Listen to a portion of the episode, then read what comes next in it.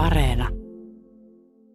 Mutta lähetettyäni kirjeen minuun iski yhtäkkiä epäilys, että kirjoittaessaan minulle olisin mielihyvin tullut takaisin, jos olisitte kirjoittanut siitä minulle suoraan.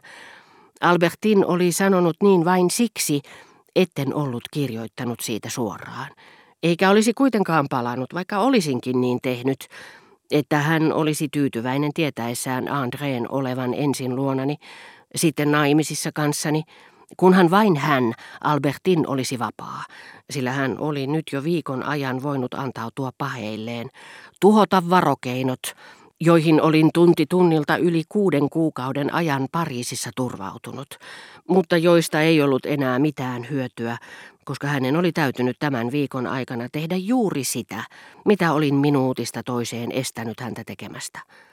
Epäilin, että hän luultavasti väärin käytti vapauttaan, ja tämä ajatus tuntui tietenkin ikävältä, mutta pysyi yleisluontoisena, eikä tarkentunut koskemaan mitään erityistä. Niinpä kun mieleeni tuli epälukuinen määrä mahdollisia rakastajattaria, en pysähtynyt yhdenkään kohdalle, vaan ajatus tempasi mieleni jonkinmoiseen alituiseen liikkeeseen, joka ei tosin ollut tuskatonta, mutta konkreettisten mielikuvien puute teki tuskan siedettäväksi. Se kuitenkin lakkasi olemasta siedettävää ja muuttui julmaksi, kun sään luu saapui. Mutta ennen kuin kerron, mitä varten hänen sanansa tekivät minut niin onnettomaksi, on syytä puhua välikohtauksesta, joka sattui juuri ennen hänen tuloaan. Sen muisto nimittäin hämmensi minua siinä määrin, että se heikensi, ellei nyt ikävää vaikutelmaa, jonka keskustelustamme sain, niin ainakin keskustelun käytännön merkitystä. Välikohtaus sujui näin. Paloin halusta saada tavata sään luun ja odotin häntä porraskäytävässä, mitä en olisi voinut tehdä, jos äitini olisi ollut paikalla, sillä hän vihasi sitä eniten maailmassa, ikkunasta puhumisen jälkeen. Kun kuulin seuraavat sanat, mitä? Ettekö te tiedä, kuinka saada erotetuksi joku, josta ette pidä? Sehän on helppoa. Te voitte esimerkiksi piilottaa tavarat, jotka hänen pitäisi tuoda. No hyvä, kun isäntäväki sitten kutsuu häntä kiireissään, hän ei löydäkään mitään, menee pyörälle päästään, ja tätini tiuskaisee kiukuissaan hänen takiaan, mitä ihmettä hän oikein tekee. Kun hän sitten tulee myöhässä, kaikki ovat raivoissaan, eikä hän edes tuo mitä pitäisi. Viidennellä tai kuudennella kerralla hänet erotetaan, etenkin jos katsotte, että tahritte salaa tavarat, jotka hänen pitäisi tuoda puhtaina. Sen tapaisia temppuja kyllä riittää. Olin mykkänä hämmästyksestä, sillä nämä kavalat ja julmat sanat oli lausuttu sään luun äänellä. Ja minä kun olin aina pitänyt häntä niin hyvänä ihmisenä, niin sääliväisenä onnettomia kohtaan, että tuntui kuin olisin kuullut hänen lausuvan saatanan vuorosanoja. Omasta puolestaan hänen täytyi kuitenkin puhua. Mutta jokaisen on kuitenkin ansaittava elantonsa, vastasi hänen puhekumppaninsa, jonka sain silloin näkyviini. Mies oli eräs Germantin herttuan lakeja.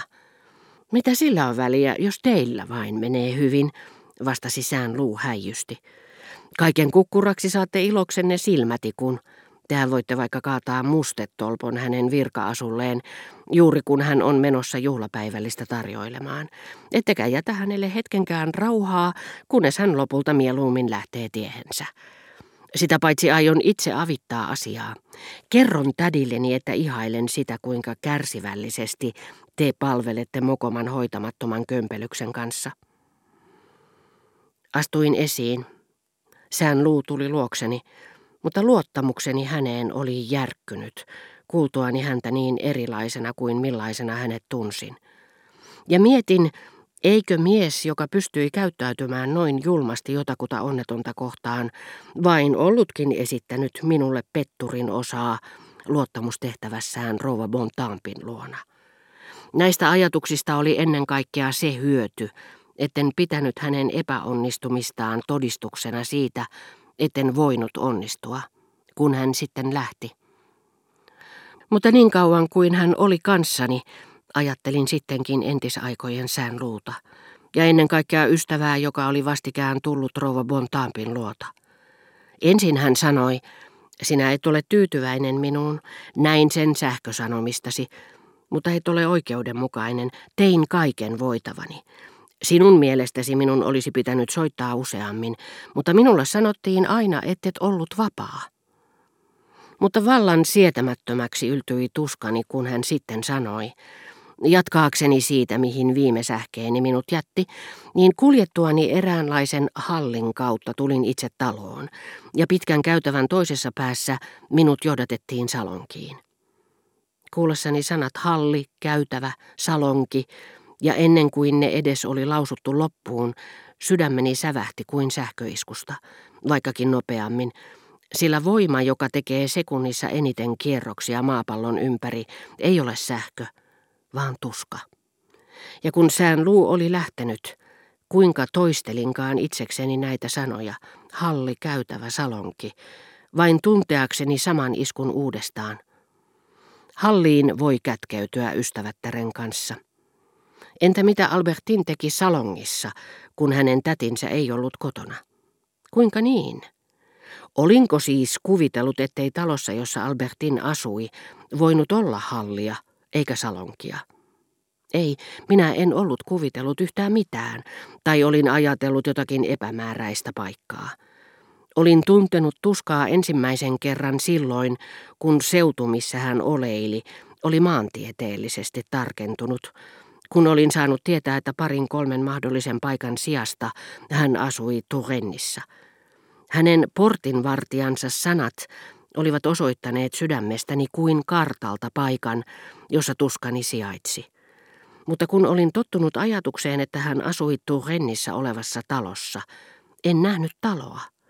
Koskaan ei mieleeni ollut pulpahtanut tämä kammottava kuva salongista, hallista ja käytävästä, jotka näkyivät nyt edessäni sään luun verkkokalvoilla, koska hän ne oli nähnyt muuttuneina huoneiksi, joissa Albertin meni ja tuli, eli.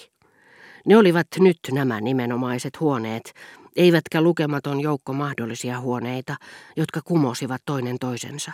Sanojen halli, käytävä ja salonki ansiosta, tajusin kuinka hullu olin ollut jättäessäni Albertinin viikoksi tuohon kirottuun paikkaan, jonka olemassaolo, eikä vain sen mahdollisuus, minulle juuri oli paljastettu.